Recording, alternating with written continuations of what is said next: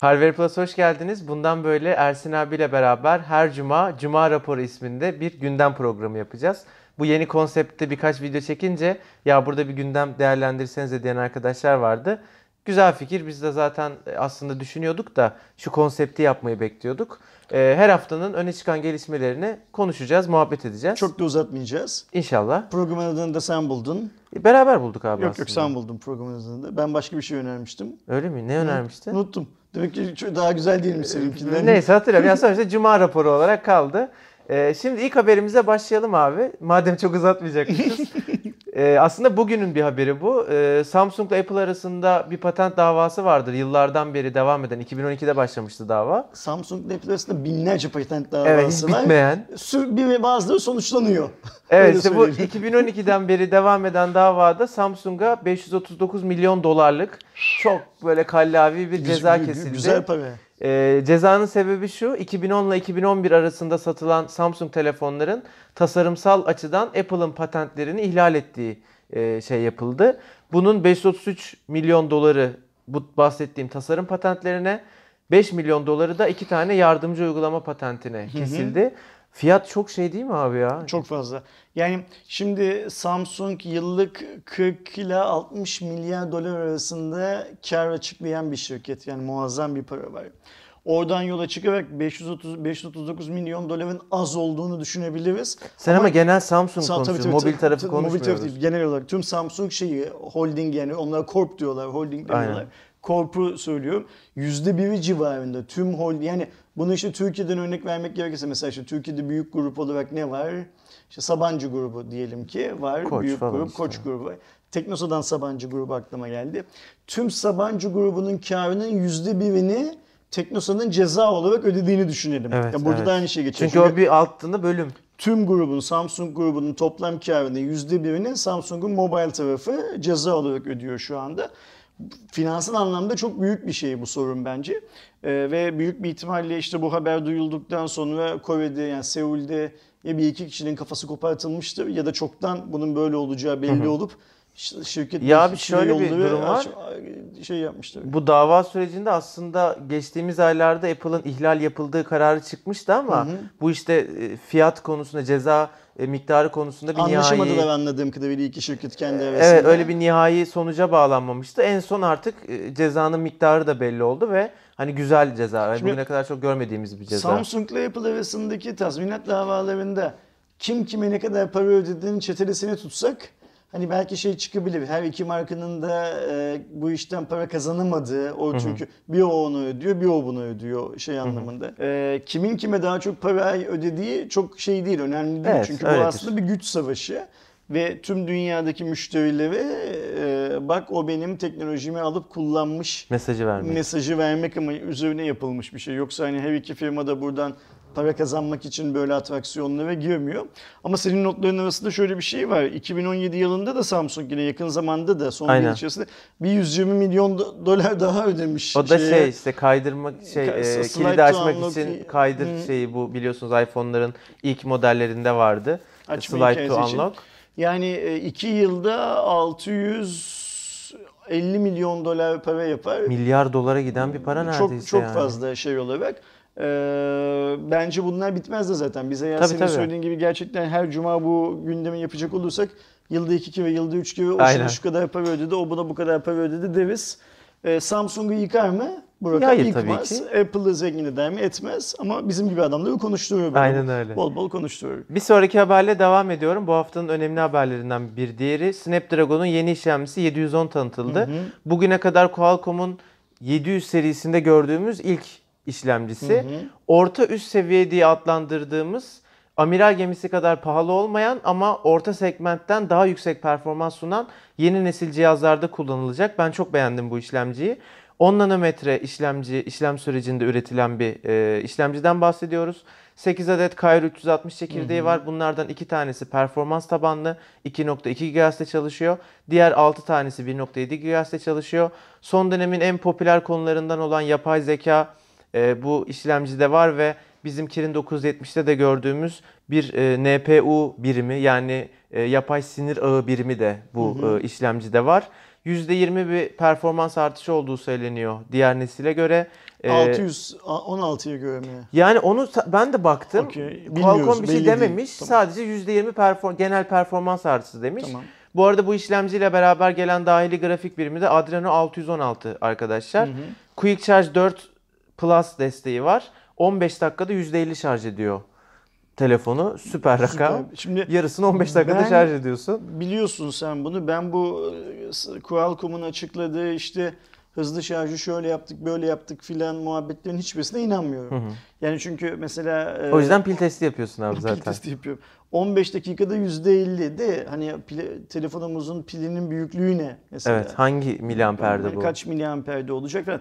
Ama ne olursa olsun tabii ki hani ben güvenmiyorum, güvenmediğimi Qualcomm'un bu verilerini hep söylüyorum falan da adamlar da sürekli teknolojiyi öyle ya da böyle bir şekilde ileriye götürüyorlar. O da Tabii, bir gerçek evet. şey anlamında. E, Tabii şimdi Türkiye'de dolar kuru falan bu cihazları çok uygun fiyatlı yapmayacak ne yazık ki ama en azından ben hep şeyi savunuyorum zaten. Yani amiral gemisi almanıza çok da gerek yok. Hani böyle yine performans Zenfone 5 örneği gibi. Hani o tarzda güzel cihazlar, performanslı cihazlar çıkması açısından iyi bir işlemci olacak gibi duruyor. Ee, bu arada bu işlemcinin üretimi şu anda yapılıyor arkadaşlar ve aktardığı bilgilere göre Qualcomm'un ilk çeyrekte e, şeyi göreceğiz. Yani bu Ürün bu aralarda görmeye Şeyi başlayacağız söyleyeyim mi? ürünleri. Keton 5 destekli olduğunu Yok. söyledim mi? Ha, onu da söyleyelim. Bu işlemci Keton 5 destekliyor. Aynen yani öyle. işte bundan bir iki yıl önce çok önemli olan bir özellik. Keton 5 destekleme özelliği. Bu 7. seviye yani 700 7. seviye demek de o değil. 700 seviyesinde şey olacak. Default olarak geliyor olacak. İnternet bağlantısı açısından hızlı bir şey sunuyor olacak. Aynen Ee, öyle. Türkiye'de ne kadar tabii bulabilirsiniz ayrı konu ama destek olacak. O Var. önemli. Ee, bir diğer bu haftanın önemli haberi zaten YouTube kanalımızı takip ediyorsanız görmüşsünüzdür. U12 Plus HTC'nin yeni amiral gemisi tanıtıldı. Ne Çarşamba düşünüyorsun günü. abi?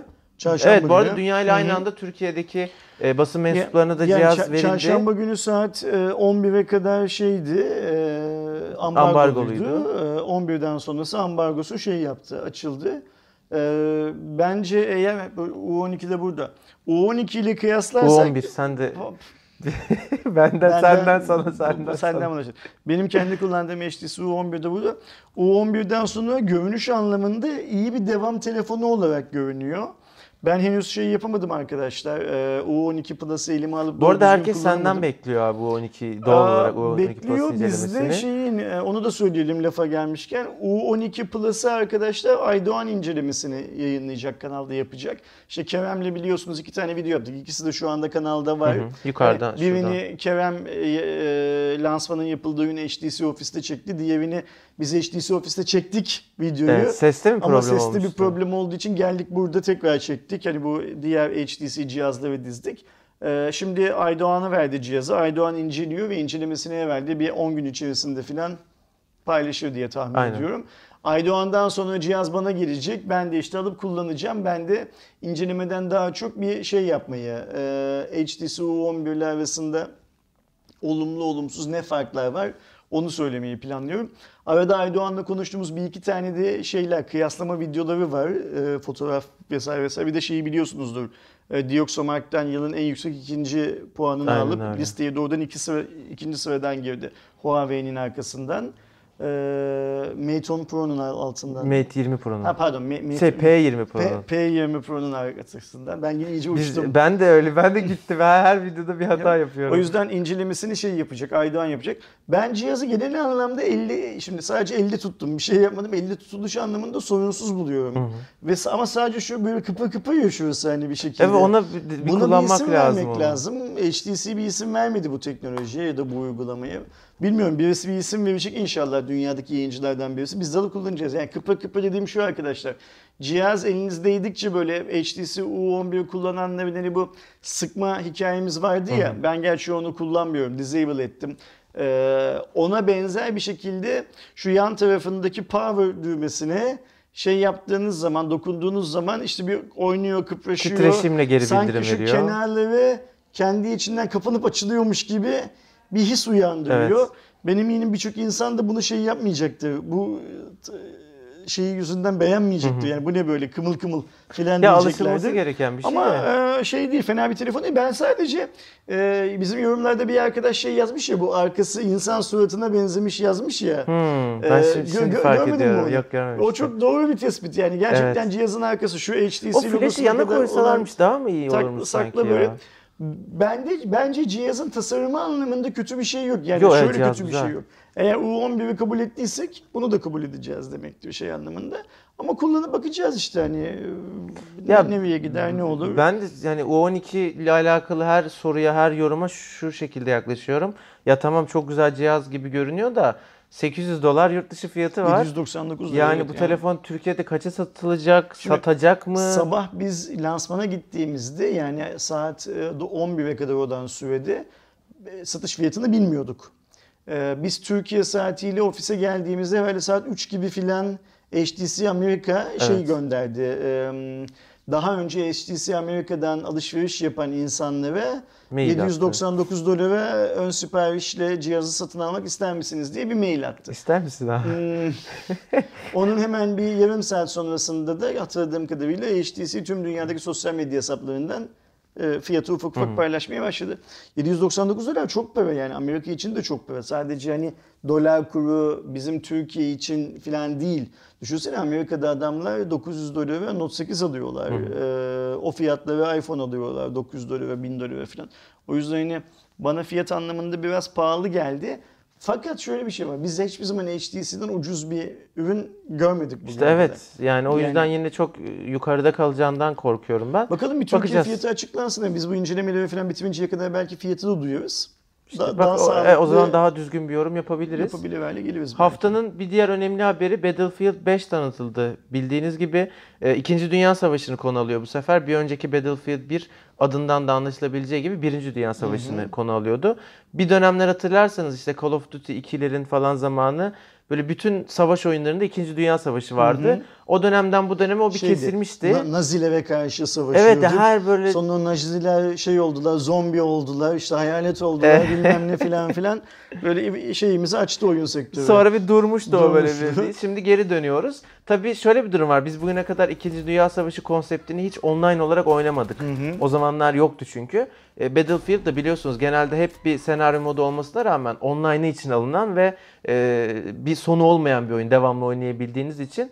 Bu sefer kötü haber Türkçe destek olmayacak gibi görünüyor. Battlefield 1'de Türkçe destek vardı. Öyle mi Şu olmayacak an, mı? e, açıklanan resmi dillerde yok. Ha, yok okey tamam. Evet. Bunu bilmeden yani sordum, belki kusura hani ileride tekrar açıklanır falan ama şu an yok. Demek ki PC ve Battlefield konsollarda 1'de olacak. Demek ki Battlefield 1'deki satışlardan memnun değiller Türkiye'deki. Aslında çok da iyi Ee, satışları yapmadım. ama yani bu, onu çıkartıyorum sonuç olarak. Evet. Başka bir şey aklıma gelmiyor. ya da bilmiyorum bu sefer daha mı az para harcamak istediler? Ben senin lafını kestim. Şu son söylediğin şey önemli. Onu bir daha söyle Ee, istiyorsan. hem PC'de olacak, bilgisayarda olacak hem de e, konsollarda olacak. E, konsol fiyatları falan tabii ki el yakacak. E, yapacak bir şey yok. PC biraz daha uygun olsa da yine Battlefield 5 olduğu için e, onun için de hatı sayılır paralar ödemeniz gerekecek Ee, almak için. Mobil oyunlar dışında artık dünyada ucuz oyun oynamak diye bir şey yok. Yani Ya yani şöyle oluyor abi, aynen. indirimli alacaksın Aynen öyle. indirim kovalayacaksın. Başka yolu yok. Kutulu O- alırsan perişansın zaten. Oyun çıktığı zaman ya Steam'den bile olsa oyun çıktığı zaman hemen oynayayım derdindeysen parayı vereceksin. Yani Aynen az para öyle. vermek gibi bir yok. Evet. Bekleyeceksin işte Black Friday'di, Christmas'tı, Artık oyun eskiyecek falan filan. filan filan gibi bir indirim yakalayacaksın. Ya da işte Steam'in sezonluk indirimlerini yakalayacaksın. Kutulu tarafındaysa indirim indirim Türkiye'de hak getiriyor zaten. Hiç yok. E, bir de ateş pahası doğal Çünkü adam dolarla getiriyor kutuyu ve indirime falan sokmuyor. Hani artık en son böyle şey çöpe atacağıma indirim yapayım bari filan diyor. Evet, çok eskiyor Mesela ben zaten o çok zaman da oyun. üzülüyorum hani bu iyi ki varlar o ayrı mevzu. Hani oyun ve oyun aksesuarı satan 3-5 tane dükkanımız var ya. O 3-5 dükkanımızdaki fiyatlar çok yukarıda. Yani mesela ben bazen fincan almak, ikon almak için filan giriyorum. Aynı seviyenin yurt dışında gördüğüm fiyatlarıyla buradaki fiyatlar arasında 9 misli, 8 misli filan fiyat farkı 9 oluyor. misli ne Çok ya? pahalı. Satıcıya da bir şey demiyorsun çünkü o parayı kazanamazsa adam getiremez, işi devam edemez. Yani o dükkanların olmasını istiyorsak bu fiyatları da silmeye Ya işte her çekeceğiz. şey Yapacak zincir çok abi. fazla bir Dolar şey yok. kuru öyle böyle falan derken ne yazık ki Türkiye'de gidiyor, durum üstüne bu. biniyor, biniyor, gidiyor işte. Saçma sapan şeyler ortaya çıkıyor. Çok bizim şaşırdığımız bir haberle devam edeceğiz. Ofiste biz bayağı şaşırdık buna. E, Sony'nin yeni CEO'su şirketin telefon, PlayStation ve kamera sektöründen çekilebileceğiyle alakalı.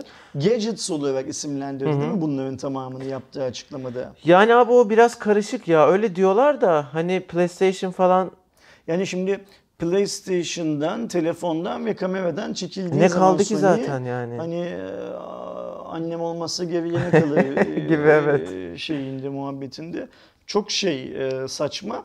Bir de tabii şöyle bir şey var. Bu haberin üstüne Türkiye'de balıklama atlayanlar oldu işte. Zaten PlayStation'dan başka Sony'nin kar eden e, şeyi yok. Operasyonu yoktu. yok bilmem ne falan dedi. Onlar tabii şehir efsanesi bir nevi. Yani Sony hani koca bir imparatorluk. Sony e şimdi insanlar diyorlar ki işte sensör satıyor da Sony sadece cep telefonu sektöründe sensör satmıyor. Sony televizyon sektöründe de birçok şeyi satıyor rakiplerine. Yani ya tabii canım çok o- köklü ve teknoloji üreten bir o firmadan yüzden hani bahsediyoruz. e, işte Sony telefonlar şöyle bilmem ne kulaklığı böyle filan demek ayrı bir mevzu.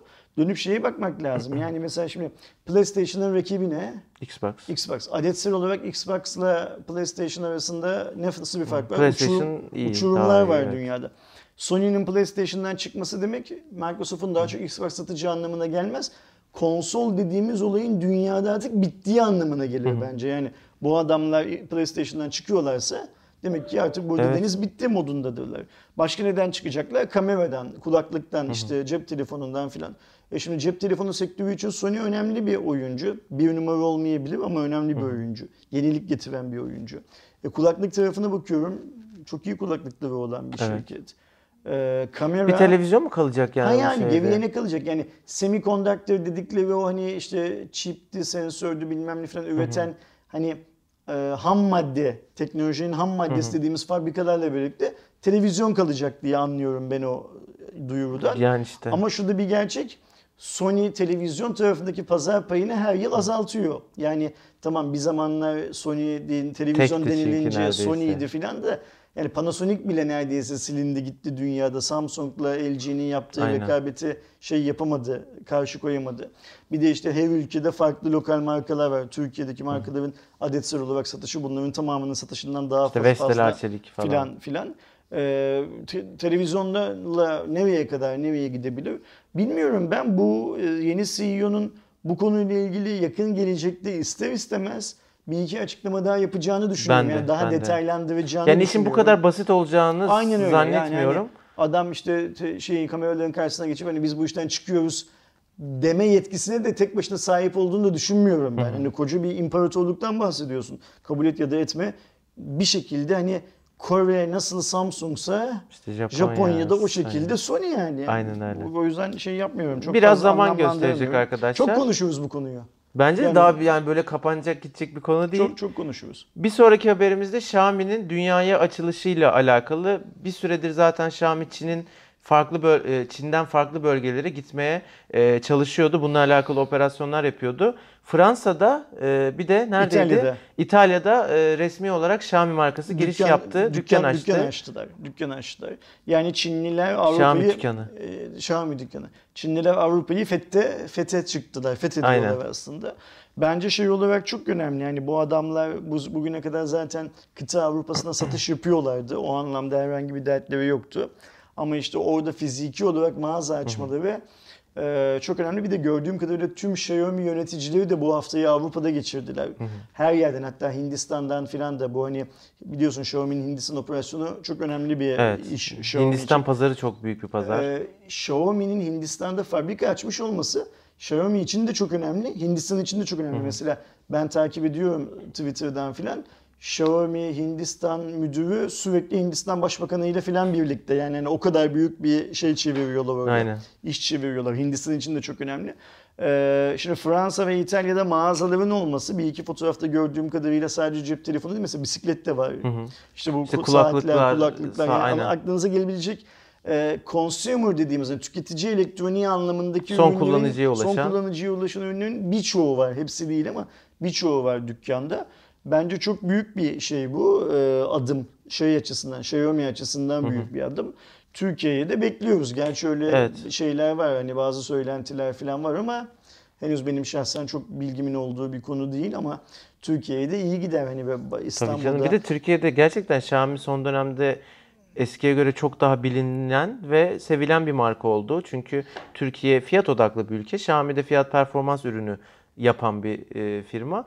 E, çok sever isterim, çok Ha sevinirim. bir de yani şu an mesela İstanbul'da kaç tane Apple Shop var?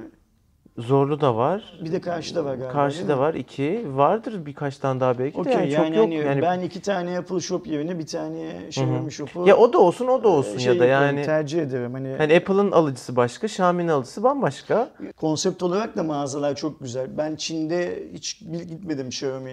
Ya ben Çin'e hiç gitmedim daha doğrusu öyle söyleyeyim. Yani Ben hani de. Tayvan'a falan gittim de mesela Tayvan'da gider gitmez şey en son gidişimde onu sormuştum. Yok hayır burada mağazası yok ama e, sipariş verirseniz ertesi gün hemen teslim Geliyor. edilmesini sağlıyorsunuz demişlerdi. Görmedim.